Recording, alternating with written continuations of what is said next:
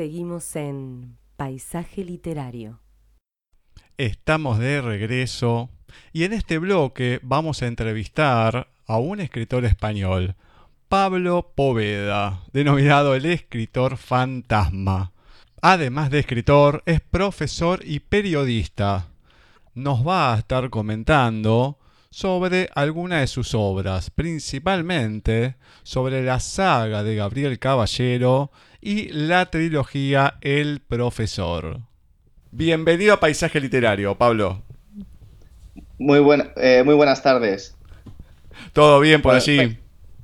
Sí, sí, bueno, buenas, digo buenas tardes eh, porque, porque son aquí buenas tardes, ¿no? Supongo que por allá eh, será otra hora diferente, pero sí, sí, la verdad es que recibiendo la primavera. Muy bien, muy bien. Qué envidia, acá ya estamos en el otoño. Aunque parece primavera. No, está lindo. La verdad que por lo menos está lindo por acá.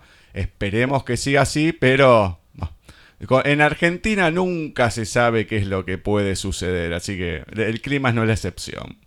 Bueno, depende, ¿no? De, de, dónde, qué parte del país, supongo.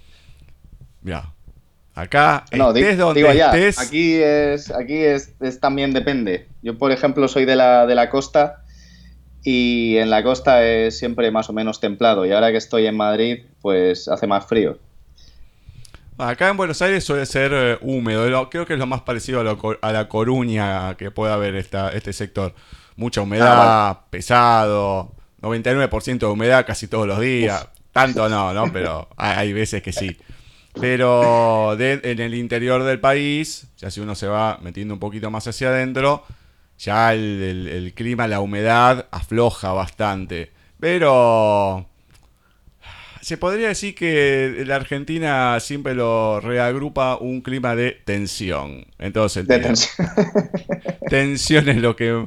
Tensión no energética, pero otro tipo de tensión es lo que más ya, ya me imagino. Ay, Dios mío, qué pesar. Pero bueno, saquemos estos pesares que tenemos otros más De, ficción con vos que, me, que, están un poco más interesantes. Bueno, la pregunta de rigor, como todos los entrevistados que están por primera vez en el programa, vos no vas a hacer la excepción.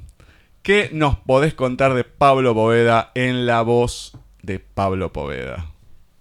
Uf, esto es, es complicado, ¿eh? Es complicado. No me gusta mucho hablar de mí, en, primera persona, prefiero que, lo hagan otros, pero bueno, voy a intentarlo. Vamos a ver, eh, Pablo Poveda es... Eh, no sé, ¿lo, suelen hacer así en tercera persona o...? Como te parezca, si querés hablar a lo Maradona no hay problema, pero no, es como para, romper el hielo, es un, sí, sí, Bueno, pues eh, soy periodista, aunque no, nunca he llegado a ejercer como tal, eh, sobre todo soy escritor, que esto es a lo que me dedico desde hace, o sea, me dedico profesionalmente desde hace dos años. Y mi bagaje es, eh, es un poco extraño, ¿no? Yo, yo, procedo de la música, vengo del rock y, y, bueno, empecé esta aventura cuando me di cuenta que, que mm, quería escribir y quería vivir de ello, pero no sabía cómo. Ah, y al mismo tiempo también estaba un poco, un poco cansado de, de la vida para mí, desde mi punto de vista, monótona. Así que dejé el trabajo que tenía en España con 22 años y me fui a Polonia, donde estuve viviendo en Varsovia durante cinco años y cuando ya finalmente, a perseguir mi sueño de escritor y cuando ya finalmente eh, logré, empecé a ver que se podía vivir de esto, bueno, pues ya me, regresé, me regresé a España otra vez hace, hace dos años, más o menos, un poquito menos. Y desde entonces, pues me dedico a esto a, tiempo completo, que es el sueño que quería cumplir y, bueno, lo estoy, cumpliendo, ¿no? Ahora, la pregunta que yo creo que todos nos estamos haciendo, ¿cómo se te ocurre la idea de irte a Polonia? Porque uno puede decir, bueno, en Europa sí, es grande, qué sé yo, a lo mejor Latinoamérica, que se habla el mismo idioma, pero no sé, Italia, vamos a poner Francia, que está ahí nomás, pero Polonia, ¿cómo se te ocurre? Es, me lo pregunta mucha gente, casi todo el mundo tiene, tiene una razón, ¿no? Eh, como tú has dicho, por ejemplo, a, Latinoamérica era. Yo nunca he estado en Latinoamérica. Espero ir, si no este año, el, próximo. pero claro, eh, es totalmente desconocido. O sea, no Latinoamérica es desconocido para mí, pero no sabes dónde, no sabes, eh, dónde poner el pie, no tienes contactos. Entonces era esa, esa, esa fase, o sea, esa opción era, era bastante compleja. Sí que es cierto que el último año de, mis estudios estuve en Letonia, que es el, país este pequeñito que hace frontera con, con Rusia, y bueno, aguanté el primer invierno a menos 20 grados. Aguanté los casi todo el año sin sol.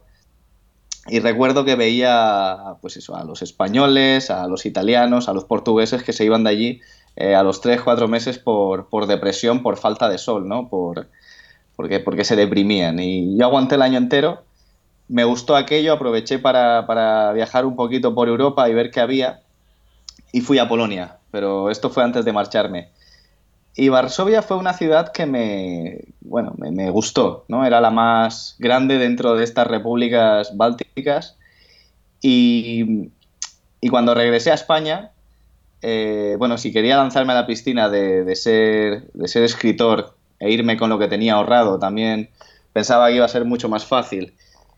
Pues me atraían más eh, países que, fuese, que fuesen lo contrario ¿no? a lo que era lo que yo conocía, que era la, costa valenciana. Y, bueno, y por eso estaba descartado irme a Francia o irme a Italia, porque al final el clima y la forma de vida era bastante, eh, podía ser bastante similar, ¿no? Siempre hay diferencias, pero los países de Centro Europa y del Este, ya por la historia, por el clima y por todo lo que y por todo lo que tienen, eran bastante diferentes, no era un cambio radical. Entonces me fui para allá. También es cierto que ayudaba que tuviera, que tuviera allí a dos amigos que se habían ido antes, pero que dio la casualidad que en cuanto llegué se marcharon. Entonces tampoco me sirvió, de mucho. Pero esa fue la razón. Quería vivir en eh, una capital, en una ciudad grande, eh, quería vivir lejos de mi casa porque pensé que necesitaba tomar distancia de ese entorno pues, del entorno en el que vivimos, que, nos consume más de lo que pensamos. Y, por qué no, si había conseguido sobrevivir eh, un invierno tan frío, pues podía hacerlo durante, durante cinco, que fueron los que estuve allí. ¿Qué, me sorprende. Porque, a ver, Tenía 22 años. No, pero pasa allá de la edad, no importa. Pero es cierto, parece que hay, si hay algo que, tienen, creo que vos los has nombrado, ¿no? A, los españoles y a los eh, italianos, que más los italianos, mucho la familia, la tierra, además. Eh, no sé si la falta de sol, pero sí, creo que podemos deprimir un poco más si estamos todo el día oscuras. Hay que aguantar, la verdad que hay que, un año entero. Va, a mí no me, no me sería muy dificultoso por ciertas razones, pero... No, no he mencionado, perdona que te interrumpa, no he mencionado eh, pues a ningún latinoamericano porque no conocía a ninguno allá, los conocí luego en, en, Varsovia, en Varsovia sí que había, había mucho más y por suerte conocí a gente de, Argentina, de México, de Colombia, eh, que fue pues cuando empiezas a, conocer eh, en profundidad lo que te cuenta cada uno de de su tierra. Pero allá en Letonia es que eh, los, los europeos de aquí, del, del, calor, eh, había, había cuatro, no había muchos. Entonces, eh, por, por, eso lo decía. Te digo, donde levantes una baldosa, encontrás un argentino. allí no, allí no. Es, y eso que, es como, pasa igual que con los españoles, pero allí, eh, bueno, entiendo que también fue al principio, eran países que estaban, estaban poco, tenían poco turismo, estaban poco explorados, porque todavía estaban, estaban creciendo, ¿no? Mira, ya, esto es como, esto es como la peste llega a caer un argentino ahí, ya está, se derrumba la economía. Así que agradece entonces que en esos momentos no haya habido ninguno. Ah, por esto pasa, es como que llevamos la, la plaga para todos. Somos una de las siete plagas del apocalipsis. bueno, bueno. yo creo que no se, no se salva nadie ya. Obviamente que no, está todo, está todo tomado por los argentinos y los chinos, ¿no? De, de las dos partes. Bueno, A ver, comentame, ¿por qué el escritor fantasma? Pues esta es, esta es la segunda, la segunda pregunta, ¿no? Que me hacen, o sea que, vamos, vamos bien. Sí, obviamente. Eh, el, escritor fantasma siempre, bueno, estos los, eh, los ingleses, ¿no? Y los americanos lo llaman al, al escritor que, que, contratan para que escriba a nombre de otros. Y eh, en bueno, yo no sé cómo es allá en Argentina, en España se le ha llamado durante mucho tiempo el escritor negro, porque se le pagaba en, negro, ¿no? sin, declarar. Pero no sé, no, para mí no tenía mucho sentido. Y cuando escribí, bueno, yo, lo primero aclarar que nunca me he dedicado a escribir a novelas para otros, pero cuando fui a poner mi nombre en Google, si ponemos Pablo Poveda, sobre todo en, google.es, pues lo primero que me salía era un diseñador, un culturista y, otra persona que era un ingeniero, creo que era ingeniero informático o algo así. Entonces dije, bueno, aquí hay que cambiar esto, el, cambiar el SEO, porque, porque si pone mi nombre y aparece el culturista, pues la gente va, va a entrar en conflicto, ¿no? Este, este no es. Eh, entonces, eh, me puse el escritor fantasma también porque era un buen, era una buena, era un buen nombre. Y al mismo tiempo, porque cuando empecé, yo estaba en Polonia, eh, entonces me resultaba bastante complicado dejarme ver en esos círculos literarios que a día de hoy todavía no sé si existen, pero sí que es cierto que en Madrid, en Barcelona, es donde la gente pues se mueve, se deja ver, va a esas presentaciones de libros que yo nunca, a las que nunca podía asistir, ¿no? Y ahí era el doble juego de, la, del nombre. Luego compré el dominio y ahí se quedó. Y bueno, y hasta, y hasta hoy. Esa es la historia, ¿no? Bien, bien. No, bueno, por lo menos te anticipante a los demás de comprar el dominio. Bien, bien ahí. Pero qué sé yo, a lo mejor si te googlean las interesadas, si ven el fisioculturista, eh, a lo mejor. Ah, vos sos este. Sí, claro, en mis tiempos libres. Yo no sé si has, tecleado en Google, es que no, pegaba mucho con el perfil, la imagen de este hombre, que yo lo entiendo, pero era, era demasiado, ¿no? Si, no sé, a lo mejor me hubiera llamado Mario Casas o algo así, pues lo hubiese, lo hubiese, dejado, porque sé que ya hay un público, ya hay un público hecho, pero en este caso no, no lo vi, no vi ahí, no vi mercado. Bueno, bien, bien, interesante. La verdad que no sé por dónde, para dónde puede disparar esta entrevista. Bueno, vamos a otras preguntas también que son de, de rigor en el programa. A ver, ¿cómo has comenzado? ¿Cómo ha surgido? Bueno, a ver, el tema de, de la literatura en sí y luego transformándose a la hora de escribir. Si bien un poco ya comentaste, pero bueno, metiéndonos un poquito más en profundidad. Bueno, hay varias, varios estadios, ¿no? Como lo llamo, como lo llamo yo a la hora de contar, de contar mi historia. Eh, no, tampoco voy a, a, ponerme muy profundo para no, para no dormir a quien nos esté oyendo. Pero supongo que la gente entiende que, que la escritura está, pues, la gente escribe un libro, lo manda a una editorial o a un agente y acaba publicado en, papel a través de una casa editorial, ¿no? que es lo, están las tiendas, la gente lo firma y demás. Em, después hay, otra, hay otro, otro mundo, otro submundo que es el, mundo independiente, donde cada uno eh, se hace lo suyo y lo vende a través de Internet. Y yo que siempre he tenido muy mal perder, sobre todo al principio, ahora ya con el tiempo voy, voy aceptando las derrotas con más dignidad.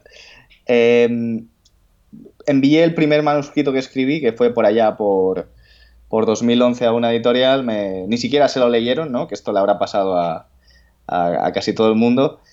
Y bueno, vi esta posibilidad de que, que, la gente estaba empezando a publicar en Amazon y dije, y dije, este tren es el mío pero el tren, ese tren pasó y el siguiente no llegó hasta siete años después, ¿no? Entonces, eh, yo empecé, o todo lo que he hecho al final ha sido eh, dedicarme íntegramente a escribir por y para eh, la gente que, que, fuese hispanohablante, porque estaba, por las cuestiones de la vida, estaba en un lugar donde no me podía dar a conocer en España. Y al final lo que me ha llevado otra vez al punto de partida, que es a vivir de esto, es que gracias a ir eh, tomando gente de un poquito de Argentina, de México, de España, de Colombia, de Perú, y a todos reuniéndolos, pues al final eh, puedo vivir de esto en el lugar, no importa dónde esté, porque la gente que lee mis obras eh, están por... Y esto yo creo que es lo más bonito de, compartir una lengua, ¿no? Porque si hablara a lo mejor, escribiera en checo, pues lo tendría más complicado, pero eh, en el caso del español te abre muchas más puertas. Y si es polaco, ni te cuento. Y si es polaco ya con lo difícil que, que, lo, que me costó aprenderlo, eh, sí, que escribirlos todavía más. Bueno, voy a una... Mm, acá tengo algo que has escrito en, tu página que me, que me gusta. Dice... Bienvenidos, poneos cómodos y hablemos de las cosas que realmente interesan. Escríbeme, siempre contesto vía email. Bueno, esto lo último, pero la que encima está sobre el final, ¿no? Ni siquiera al, comienzo de donde había ingresado en la página. Eh, da la, bienvenida y también como una, como una charla, ¿no? Bien de amigos. Bueno, vamos a ponernos cómodos, sentate, hablemos un poquito. Eh, también lo que estamos haciendo acá, ¿no? Pero esa invitación a, a la gente que, bueno, cuando ya a esta altura estará todo publicado en el Facebook, la gente puede ingresar, ver, se va a dar cuenta de lo, de lo que estoy diciendo. Pero esta, cuestión de familiaridad con el otro, ¿no? O sea, a lo, que querés eh, llegar, ¿esto también se refleja en, tus textos? Sí, sí, eh, siempre. Eh, bueno, una, una, de las claves que a mí me ha, que me ha ayudado y que esto lo, lo entendí como, como te había dicho antes, yo vengo del, de, estar en una banda de rock hace, hace, hace mucho. Y, y, bueno, una de las cosas que aprendí era que cuando tú dabas un concierto, eh, y sobre todo si eres una banda que está empezando, pues normalmente, y era esa época que no había ni Facebook, eh, ni MySpace, ni nada de eso, eh, pues venían dos, tres personas excepto me acuerdo un día que se puso a llover que vinieron más porque tenían que meterse en algún sitio, pero eh, normalmente venían dos, tres personas y cuando tú terminabas el concierto, pues eh, ibas a hablar, esa gente se acercaba a decirte le ha gustado o, a decirte que muy bien y bueno, ibas a hablar, ¿no? Y, ese pequeño gesto de hablar con esa gente, porque en ese momento no eres, eh, no eres nadie, no, no, no, eres los Rolling, cuando volvías a esa ciudad, pues ya había 10, porque habían corrido la voz, porque habían comentado. Entonces aprendí muy rápido eh, lo importante que era el, bueno, empatizar y también tratar a la gente de tú a tú, no de porque yo esté encima de un escenario soy mejor que tú. Y a la hora de, enfocarlo a la escritura, por eso decía, sentémonos, hablemos de, de lo que nos importa es porque creo que hay una actitud bastante, por suerte está desapareciendo, pero hay una actitud bastante pedante entre, entre quien escribe, o sea, quien escribe y publica, ¿no? Y quien, y quien lee. Cuando eh, aquí el, la razón de que la gente escriba y publique es porque hay gente que lee y compra. Y sin, sin los lectores, pues los escritores estarían haciendo otra cosa o no escribirían. Entonces creo que hace falta una pequeña cura de humildad y simplemente tratar a la gente cuando te escribe un email o, como, o cuando te pregunta por algo, pues dedicarle, dedicarle el tiempo que se merece, porque la gente me he dado cuenta con los años que es bastante respetuosa y, y apoya bastante. Entonces, sabe, respeta tus tiempos, cuando contestas los emails una semana después, lo entiende y demás. Eh, pero creo que esto era fundamental y ha sido la base de, que, bueno, que la comunidad haya ido creciendo más y que tener gente de que hace, no sé, hace tres años eh, me leyeron por primera vez y todavía hoy siguen, ¿no? Entonces creo que es lo bonito de, de, esto. Al final, bueno, si yo escribo historias, las, las plasmo durante X tiempo, las entrego, ya no son mías porque son de quien las lee y quien las toma, pero yo no soy más inteligente ni más ni, mejor persona ni más especial por haberlo hecho, ¿no? Hay una, una cosa hoy en día de... no sé, me, me leyó el mensaje, no me lo contestó, mirá, me clavó el visto y demás. Una desesperación, digo, pero pará, a lo mejor está haciendo algo, lo vio, no te puede contestar, después te contesta más tranquilo. A mí me pasa, hay gente que, a ver, yo he llegado a mandar 57 minutos en un audio.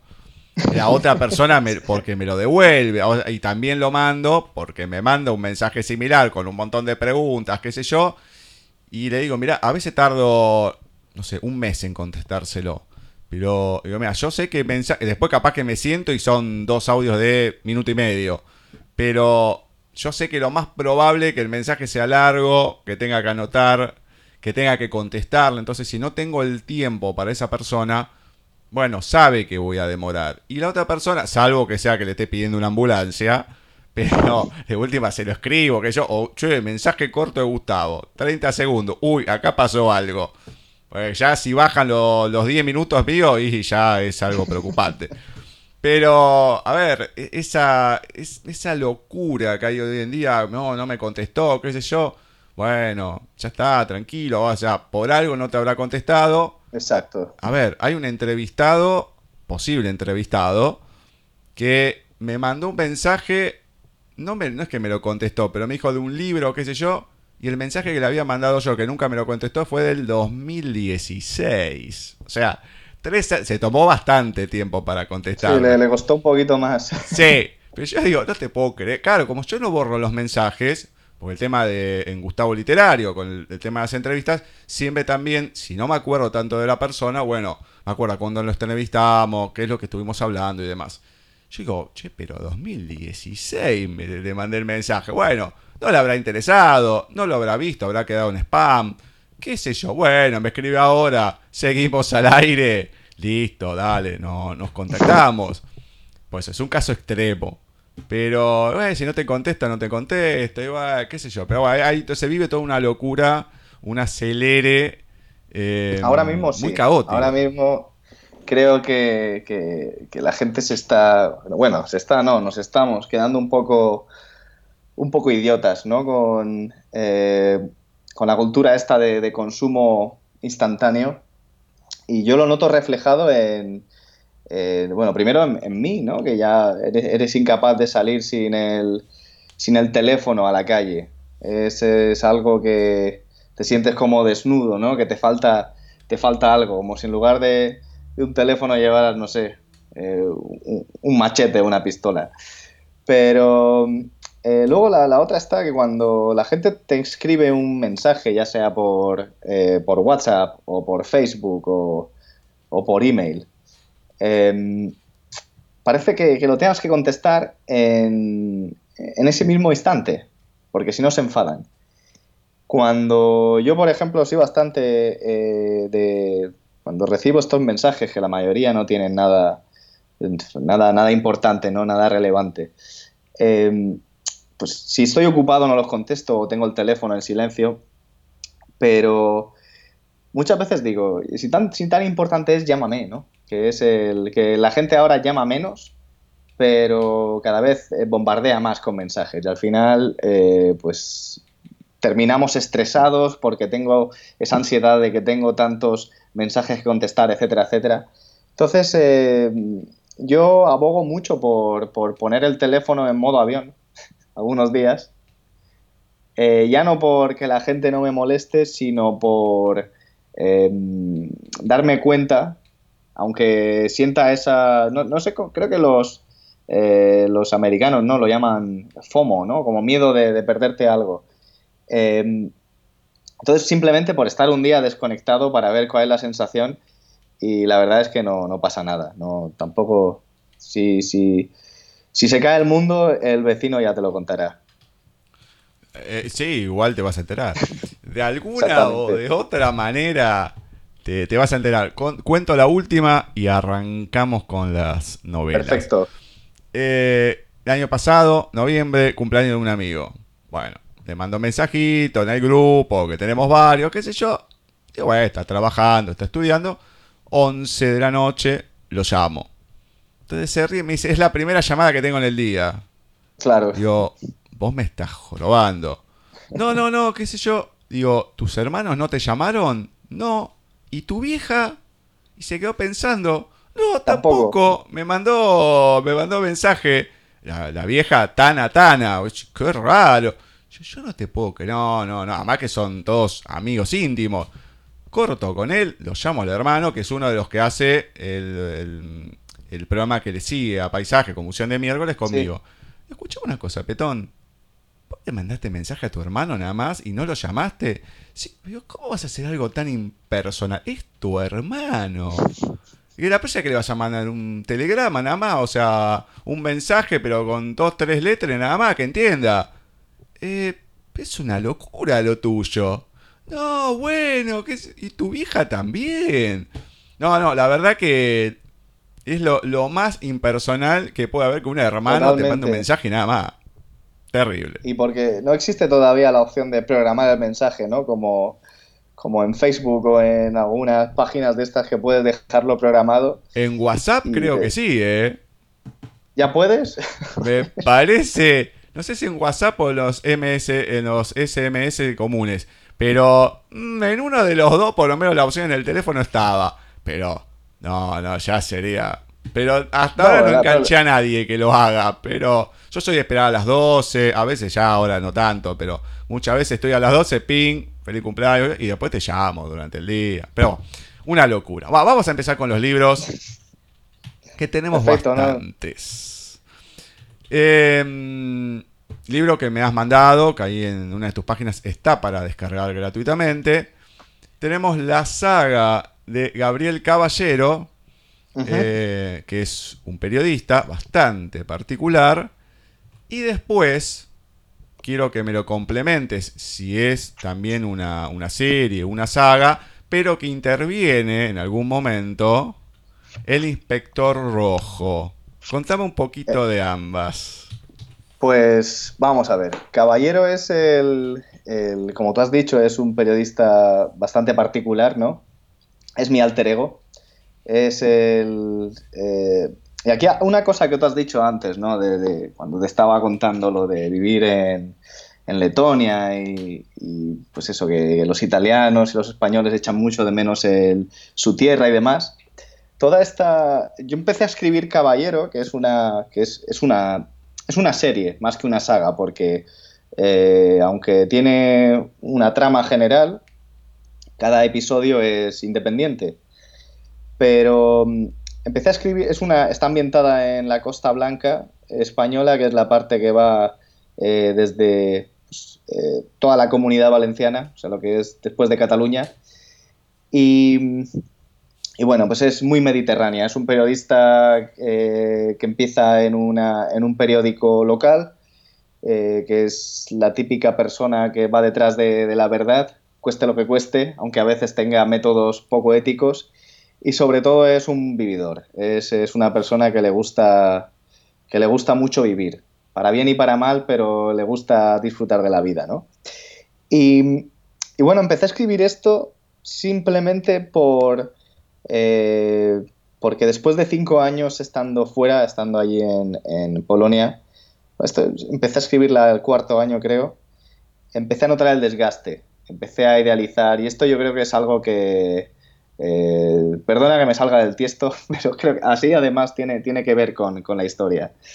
Es algo que, que le pasa a mucha gente. Yo fui observando a medida que pasaba el tiempo la- las personas que, que estaban fuera de, de- su lugar de origen, de, su tierra, pues tienden a idealizar todo, todo lo bueno de una manera bastante distorsionada, ¿no? Porque es, es normal, al final idealizas eh, lo que echas de menos. Y yo empecé a idealizar eh, pues la, la zona donde me había criado, que era, que era toda esta, esta, este levante, levante español, que, que, bueno, yo sé que en Argentina eh, el, el levante es otra cosa, ¿no? Pero, oh, por supuesto, no, además que también el equipo de fútbol de España, pero sí, sí, sí, significa... Sí, sí, sí, tiene que un, el- puede tener un doble significado. Claro, aquí es el levante del aire, no del viento, de la brisa marina. no, no de otras cosas. Pues eh, bueno, al final me, inspiré en aquello y empecé a escribir sobre, sobre esos sitios que echaba de menos, que era pues todas estas ciudades, el calor, el calor que no tenía, eh, esa vida costera y empecé a generar un personaje que estaba eh, ambientado en una época que era la que, pues, la que yo vivía allí mucho por, por Alicante, que eran mis primeros años de carrera pero también eh, los años donde más exprimí eh, la noche, ¿no? Eh, toda la zona de, los bares y, la, Alicante más, oscura.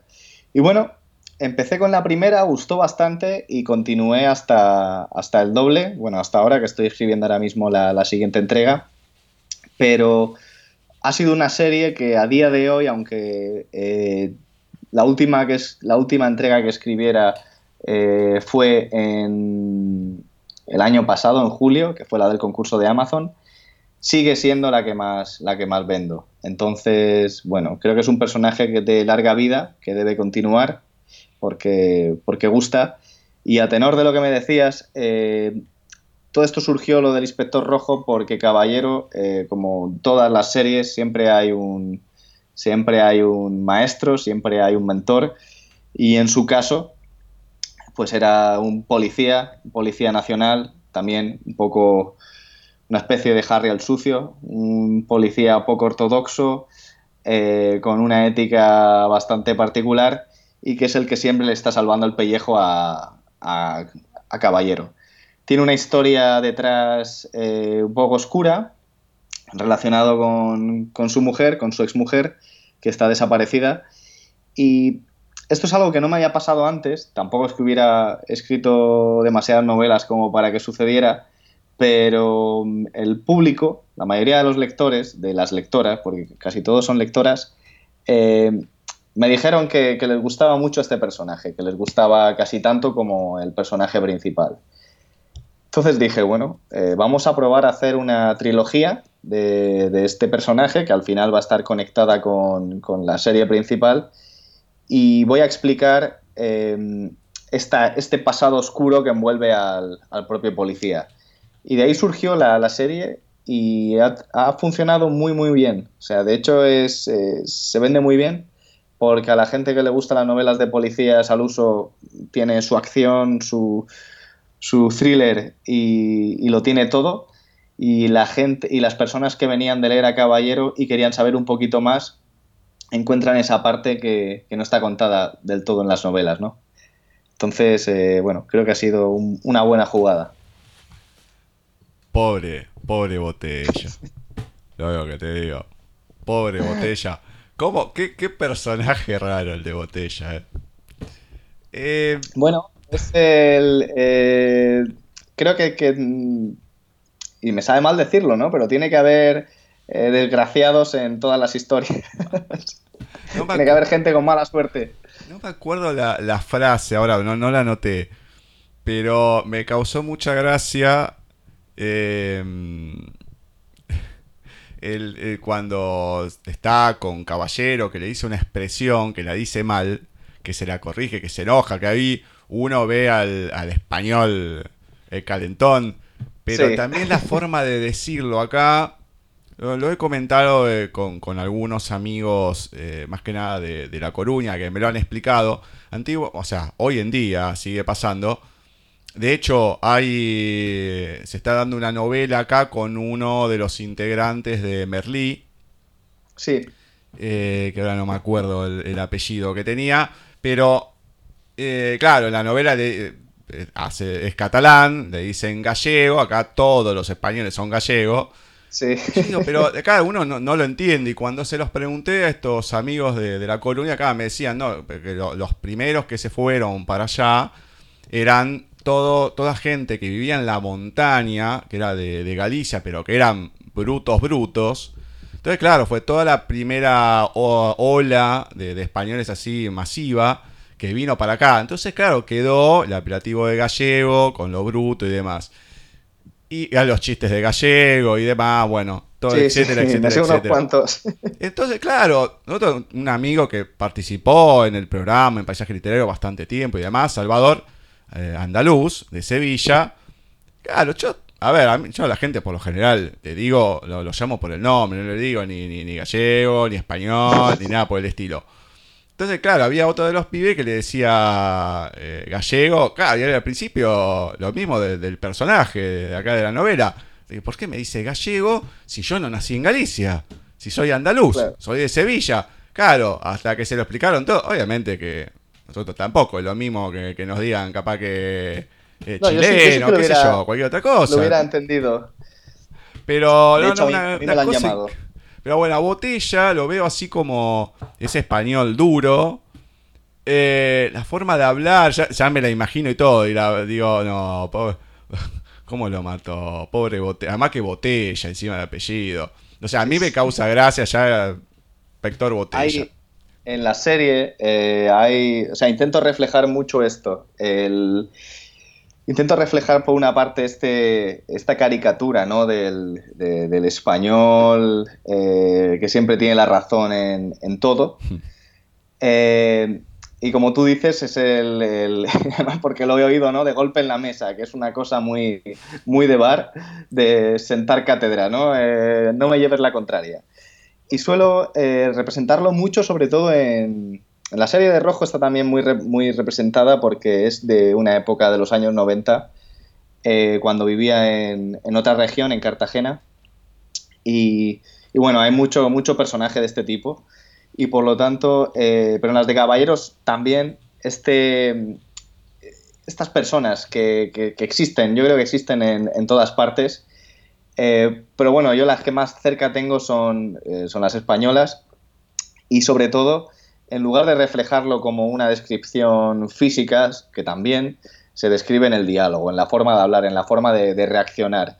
Y en ese aspecto sí que me he dado cuenta que, bueno, el, que el español es muy, muy, muy reactivo, poco proactivo muchas veces y sobre todo intento que quede bien claro, ¿no? Eh, como ahora mismo no me acuerdo, ahora que has dicho tú esto, eh, hace, no sé en- en la última novela que estaba escribiendo, eh, pues algo- algún personaje quería decir a veces alguna expresión, eh, no sé, como alguna expresión en francés para quedar más culto y al final estaba quedando como un imbécil y cuando la otra persona le corrige le dice tú cállate que no tienes idiomas, ¿no? Como soy yo el que, el que tiene el que tiene siempre la última palabra.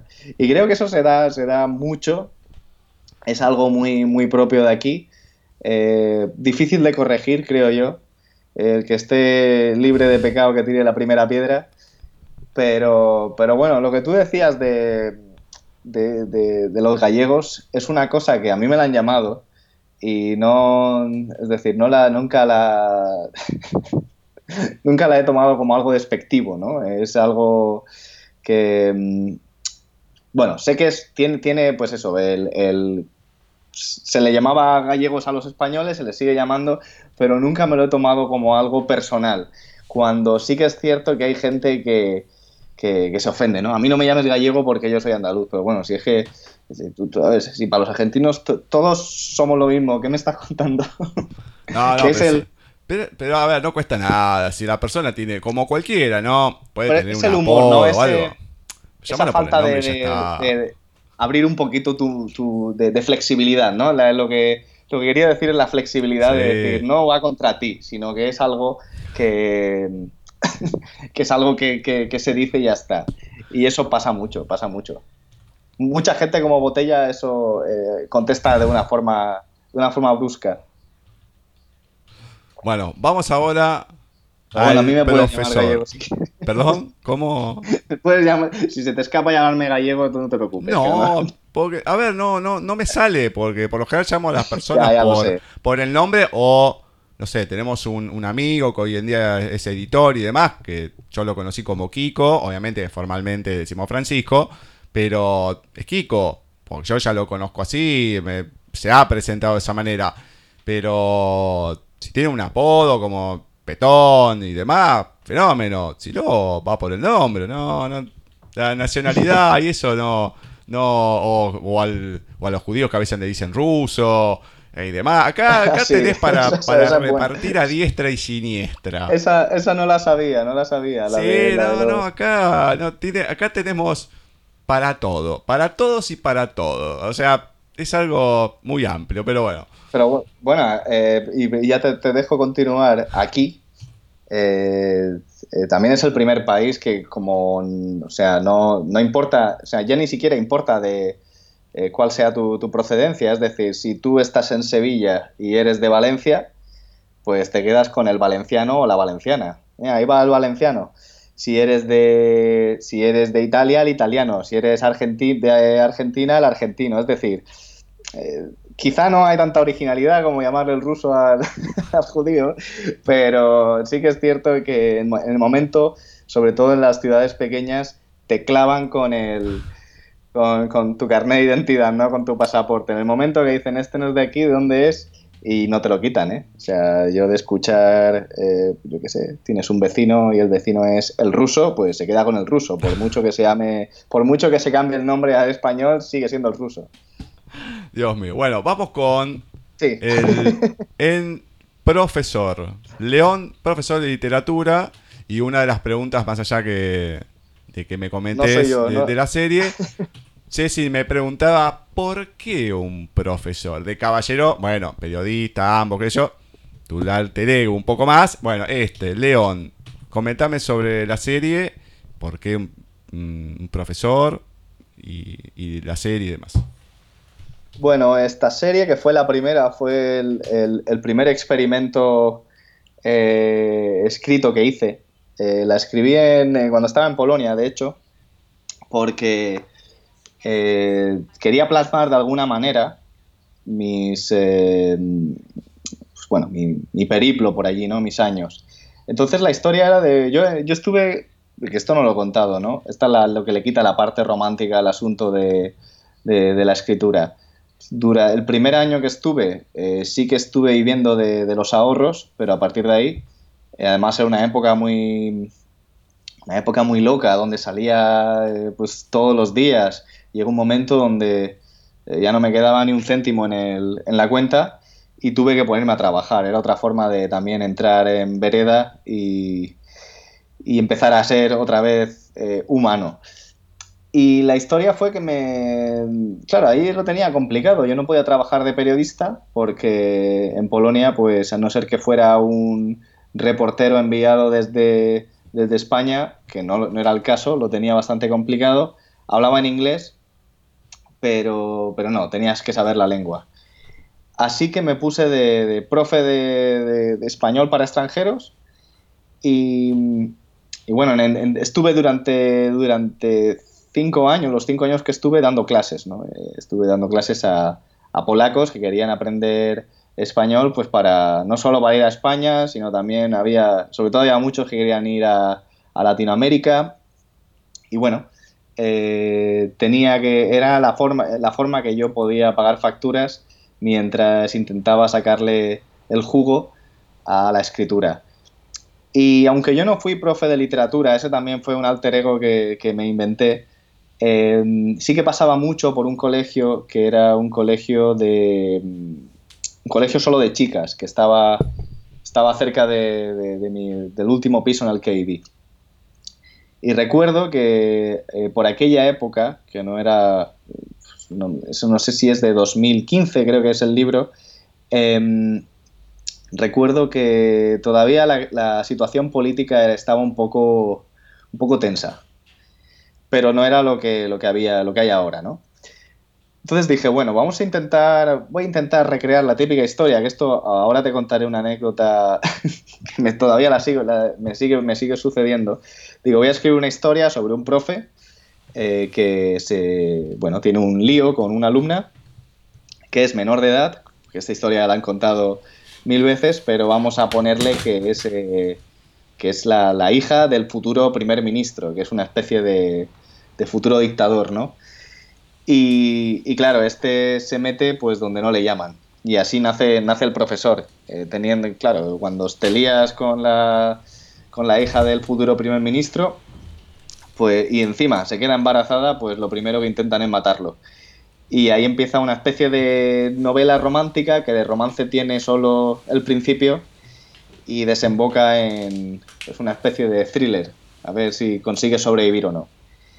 Y la anécdota que te decía es que a raíz de aquella novela, que aquello fue un experimento, eh, me escribió un montón de gente, un montón de mujeres, para contarme que se sentían muy identificadas con la chica del libro porque ellas habían tenido o seguían liadas con, su profesor, lo cual, eh, lo cual me, impactó bastante porque, bueno, son, son historias que, que, siempre se saben, pero nunca había tenido nadie que me las contara, ¿no? Que mira, es que me ha recordado cuando yo estaba en el, en el instituto y tuve una aventura con mi profesor lo cual no sé si es preocupante o hmm. es que tomárselo con humor o... Hmm.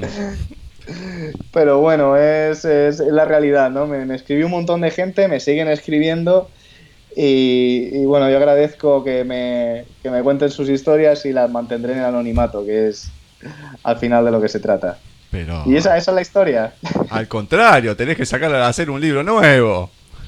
Con todas las historias que me han contado, ¿no? Pero por fin... Eh, historias entre profesores. No, sabe cómo. Te digo que vas a tener más éxitos con eso que con otra cosa. Ah, por supuesto, eso es un tema, un tema tabú, ¿no? Que luego eh, cuando me contaban estas historias hacía introspección, intentaba volver a esos años donde, bueno, se, se, insinúa, pero nunca te lo llegas a, nunca te lo llegas a, en esa edad, ¿no? No te lo llegas a creer, pero se insinúa eh, y luego cuando hablas con gente que, sí que son profesores, eh, te lo cuentan, ¿no? Te lo cuentan. Y profesores y profesoras, ¿no? Que aquí no se salva a nadie. Eh, entonces, es bastante curioso. Yo creo que, tenemos, según para qué, una visión de la realidad que, no es acorde con, con lo que sucede. Claramente no. Bueno, y Vamos con los títulos que no están dentro de, ni de series ni de sagas. Que comentame un poquito porque ya nos queda re poco tiempo. Motel Malibu, Sangre de Pepperoni y La chica de las canciones. Bueno, aquí estas son las tres primeras novelas que escribí, las cuales no se las recomendaría a nadie que empezara a leerme hoy, porque primero porque las tengo ahí eh, precisamente por eso, porque son las tres primeras y les tengo cierto cariño. Son novelas eh, más, eh, son más experimentales, son, bueno, pues quizá a quien le guste el realismo sucio pueda encontrar ahí más, pueda empatizar más con esa obra, con esas obras. pero sí, por ejemplo, que no, que no has dicho, hay una serie que se llama Don, que sí que recomiendo a quien, bueno, que no le atraiga mucho lo que he contado de Caballero y tampoco le atraiga lo de Rojo. Don es un, es un multimillonario eh, de, Madrid que se, tiene un estudio de arquitectura, pero que en su tiempo libre se dedica a matar gente que hace, bueno, pues toda esa gente que sale impune ¿no? de la justicia, pues ya sean maltratadores, violadores, eh, gente que hace tráfico eh, con personas, gente que, vende droga y él, pues por una larga historia que tiene detrás, eh, se dedica en esos viajes que hace supuestamente de negocios a tomarse la justicia por su mano, ¿no? Es una especie de Dexter, pero más, bueno, más adinerado y todo se complica cuando se enamora de una compañera de trabajo y sobre todo cuando se da cuenta de que hay alguien que sabe lo que está haciendo. Entonces es una, es una serie que tengo que está activa, que sigo escribiendo. El, este mes publiqué, el, mes de, de, marzo publiqué Rescate, que era su última, la última entrega, que empieza en Dubai y, y, bueno, si hay alguien que le gusta el, el suspense y el thriller, pero que no conecta tanto con, el, caradurismo, ¿no? Como digo yo, de, caballero, creo que Don le puede, le puede gustar más. Que es la serie que no, que no había contado. Porque las otras tres que, que has mencionado, pues están ahí, pero, por ejemplo, la chica de las canciones cuenta mi historia eh, cuando, tenía, cuando estaba en una banda y las otras dos son las dos primeras novelas, donde eh, pues parecía más una y otra vez la novela de El guardián entre el centeno. Entonces, eh, no las recomendaría como, un, como una, un primer contacto con lo que escribo. Eh, recomendaría Caballero, Don, Rojo y si le gusta el romance y demás, El Profesor. Pero empezaría por ahí, para no llevarse una desilusión. Sí, a Don no sé por qué lo pasé de alto. Lo tenía acá, claro, lo tenía ahí preparado, después, ah, sigo. Eh, claro, en, el, en, en la serie Don, lo que preguntaba Ceci era ¿por qué un psicólogo? No, no, él es, él es no psicólogo, él es psicópata, él es arquitecto. Acá me puso psicó, pero le, le voy a levantar en peso. A ver, me pone. Yo después te lo voy a mandar, ¿eh? Me dice, ¿por qué un psicólogo? Me pareció el más complejo por lo distinto. Psicólogo el- psicópata te hay Ahí hay un paso. hay un diferencia, paso. ¿eh? Es, es el cliente, no el que tiene la clínica. él es, él es, él es, además él es un, un carnicero en toda regla, bastante meticuloso. eh, aquí con las de Don, por ejemplo, reflejo eh, una parte de... Una, pues, reflejo sobre todo las ciudades de Europa que estuve visitando y que aprovecho para visitar de vez en cuando con la excusa de él viaja para matar, yo viajo para escribir como él mata. Y, bueno, por ejemplo, aquí sí que me centro en, intento visitar diferentes países para que las novelas tengan ese atractivo que es el, lujo y, sitios que pueden resultar exóticos, eh, ya no a la gente que me lee, sobre todo. Entonces es, bueno, pues una mentalidad bastante bipolar. Muy bien, muy bien. Bueno, ¿tenés algo para leernos de todo, algo de todo lo que estuvimos hablando? Algo para leer. Ya te- yo ya te dije que tengo aquí la del doble, que es eh, la novela con la que me quedé finalista del eh, premio literario Amazon el año pasado. No sé si. No sé si, si, si lo recuerdas, Sí. Pero que dale. fue la última entrega de Gabriel Caballero. Y bueno, eh, yo ya te dije, lo primero que nunca he leído en público. Eh, lo segundo que nunca, como ya como, como era el escritor fantasma y nunca he leído en público, eh, no, nunca he sabido muy bien cómo se hace esto, ¿no? Cómo se hace lo de, voy a elegir un texto para leerlo en voz alta delante de gente, porque, porque nu- nunca le encontré el sentido. Vos, pero- a ver, despreocupate. Vos pensá en la radio. Nadie te ve. No, no, no, si no es por eso, es porque nunca sabes qué elegir, ¿no? Entonces, eh, estoy aquí con el libro en la mano, aunque nadie me ve, eh, y estoy buscando aquí un párrafo, algo que tenga algo de gracia para la gente que nos pueda oír, eh, que, pueda, que pueda disfrutar de mi voz y de mis palabras. Pero creo que voy a hacerlo por... Pues como se suele hacer, ¿no? Abriendo el libro por una página y leyendo algo hay que, hay que estar orgulloso. que no sea justo algo que, Que no sea un diálogo, toda ¿no? la trama, ¿no? Pero si no. No, vamos a ver. eh, voy a empezar por el principio, que quizá pueda ser el- lo, más, lo más interesante. A ver, hay novelas, la, una la, la más conocida de habla hispana, El Quijote, en un Sí. eh, lejano lugar de la Mancha, uno, eh, a ver, es algo que sí, casi todo el mundo no recuerda. acordarme. Y es el principio nada más, así que, a ver, a partir del comienzo, ¿qué te parece que puede llegar a ser eh, algo para que la gente diga, ¡Oh! Mira lo que es esto, eh, quiero comprarlo. Exactamente. Está en el doble de Pablo Poveda en la página 2. Vamos allá. Recordaba aquello con gusto, a pesar de haber perdido un puñado de amigos para siempre. Me sentí viejo. Tampoco había pasado tanto tiempo, pero es que una vez se toca el cielo, uno siempre se permite el lujo de fantasear con quién será el siguiente que lo derroque. Somos tan imperfectos que nos pasamos la vida creyendo ser diferentes y únicos, hasta que llega el día de nuestra sepultura. Pero siempre hay una sombra, un coyote que nos persigue, un buitre que vela por encima esperando nuestro final. A veces somos nosotros, otras el resto. Mientras hay ambición, habrá alguien que lo intente. ¿Qué tal va eso? Mm. ¿Cómo es la última frase? Eh, mientras haya ambición, habrá alguien que lo intente. Es decir, lo de, lo de derrocarnos. Muy bien ahí, ¿eh? Bueno, viste, al final elegiste muy bien. Yo creo que ha sido la, eh, la serendipia, ¿no? El abrir la página, abrir la página y, y bueno, y decir, ponte a leer algo porque si no nos van a dar aquí las 14. No, pero está perfecto, perfecto. A ver, creo que Lección es... aprendida, lección aprendida. Para la próxima vez ya tengo que buscar el párrafo. Pero bueno, es, es bueno eso, es bueno. A ver, está, estuvo excelentemente elegido. Además que te queda con esa última frase. mm, Yo, yo seguía leyendo hasta que encontrara algo que, que digo, hay que cerrar con algo que merezca la pena, ¿no? Y menos mal. Ah, justo fue, fue una línea sola. Perfecto, o sea que donde puso el ojo, puso la bala. Me encanta, me encanta. Bueno, Tuve Pa- suerte. Pablo, comentame dónde la gente, eh, recordame la- las series que tenés a la venta, dónde se pueden conseguir, dónde la gente se puede poner en contacto contigo, tus páginas, todo.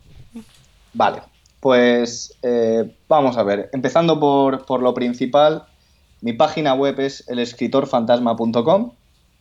Ahí, eh, quien quiera tener el primer contacto conmigo, nada más entrar, tiene una, una cajita donde si escribe su email, eh, yo le enviaré, que no se olvide de confirmar el correo que le llega, que con la ley europea se han puesto muy estrictos, recibirá la primera novela de Caballero y también recibirá un mail de bienvenida. Y bueno, y a partir de ahí, yo el correo es lo que más utilizo para estar en contacto con la gente que me lee. Entonces, eh, recibirá, no intento no ser muy pesado, una vez al mes o dos como mucho, recibirá mis novedades y, por supuesto, eh, animo a que me escriban, a decirme, "Oye, te he escuchado hablando con Gustavo, eh, me gustó mucho el párrafo que leíste y voy a leerme el libro. Pero bueno, esa es la, primera plataforma. Ahí están todos mis libros con sus enlaces a Amazon. Por supuesto, todos se pueden encontrar en, Amazon, eh, tanto en físico como en papel. Hay, eh, creo que a Argentina llegan a través de, eh, si no a través de Amazon, a través de, de otras páginas. Por otra parte, me pueden encontrar sobre todo en Facebook, que es facebook.com barra el escritor fant, que es la página, la página de fans, ¿no? donde publico todos los días eh, pues, mis, mis artículos, mis pensamientos, al igual que mi blog, que también está en la página de antes. Y en esta, en esta página hay un grupo privado para lectores eh, de Pablo Poveda, es decir, si alguien tiene ganas de, o porque usa Facebook, o porque eh, quiere saber más sobre mí y estar a la última de todo lo que escribo, publico, etcétera, pues que se inscriba en el grupo. El grupo es para no molestar a los que no están en el grupo, ¿no? Luego estoy también por las redes, como en Twitter o en Instagram, aunque intento mantener una relación cordial con, con las redes sociales, porque no hay tiempo para todo, pero sobre todo estoy siempre en pablo arroba elescritorfantasma.com, que es mi email, y que bueno, eh, automáticamente al descargar la novela ya eh, me pongo en contacto con, contigo, con la persona que, que decida eh, descargársela. Y esas son las formas de encontrarme. Eh, estoy siempre pululando por ahí por, por la red, pero me, lo que me encanta es el contacto uno a uno eh, y luego ya la comunidad de Facebook, ¿no? que es la más, la más grande. Y quien tenga dudas, quien necesite preguntarme cualquier cosa, quien quiera saber más sobre eh, las historias entre profesores y alumnos, eh, pues puede simplemente mandarme un email y estaré encantado de, de responder. Muy Siempre bien. respondo, lo digo en mi página. No, no, eso puedo, puedo dar fe. ¿eh? Siempre respondo. No, no, no puedo dar fe. Por menos estuvimos mensajeando bastante. Antes de grabar la entrevista, sí, tuve, te mandé por Facebook, por mail, eh, no te puedo encontrar. Bueno, estuvimos ahí un poco desencontrados, pero Costó, no, bien, costó, bien, bien. pero- Contesta, contesta siempre. Sí, Bueno, esperamos si alguna vez venís para estos lados, nos avisás. Cuando saques un nuevo libro, nos avisás también. por supuesto. Y, y estaremos con, contigo todas las veces que sean necesarias. Eh, de- a ver, en mi parte ha sido más que un placer, mucho mejor que, por mail. Así a viva voz. Eh, la, la- la onda que tenés, la, manera de hablar, de expresarte, dice mucho de una persona. Y más allá de... No, pero por favor, más que merecido, más allá de tus escritos, eh, que uno puede ver algo, ¿no? Pero hay algo que no, que, no miente nunca, que es la, la voz. Y, reflejas mucho con eso, así mucha simpatía, mucho, mucha soltura, mucha cancha. Eh, no voy a decir levante, ¿no? Pero eso ya no, no que lo digan tus alumnos, además, no, no, no me meto en ese, en ese terreno. Pero no, la verdad que muy, muy copado, como se dice acá. Y una, se te nota una estupenda persona. Así que esperemos que sigas sacando libros, principalmente para que sigas estando en paisaje literario. Eh, y bueno, a ver, todo, pero con, muchos, muchos éxitos, Pablo. Muchas gracias. Yo por mi parte añadir que, bueno, eh, sí es cierto que todas las entrevistas hasta la fecha que, he hecho han sido muy buenas, pero, y no lo digo por, por adular ni por, ni por nada, eh, simplemente me lo he pasado muy bien. Es decir, eh, era la primera... yo sé que los argentinos tenéis muy buen sentido del humor, porque tengo, tengo amigos argentinos, pero nunca me habían hecho una entrevista eh, desde, desde, allá. Y, bueno, me lo he pasado francamente bien. Eh, por supuesto que hubiese sido mucho mejor estando frente a frente con un mate, pero, pero bueno, eh, ya sabes que la tecnología a veces es bastante aséptica, ¿no? Y más, no, no, no, siempre se puede, se puede conseguir todo, y, pero gracias, gracias por haberme llamado y por haberme traído porque, porque, porque me lo he pasado muy bien. Genial. Bueno, pero ya te dije, si estás por estos lados...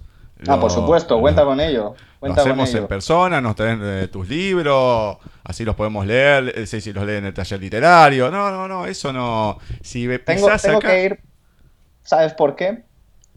Porque conozco el, eh, el Levante valenciano pero no conozco todavía el levante eh, de Río Platense. Entonces tengo que ir para allá. Ah, bueno.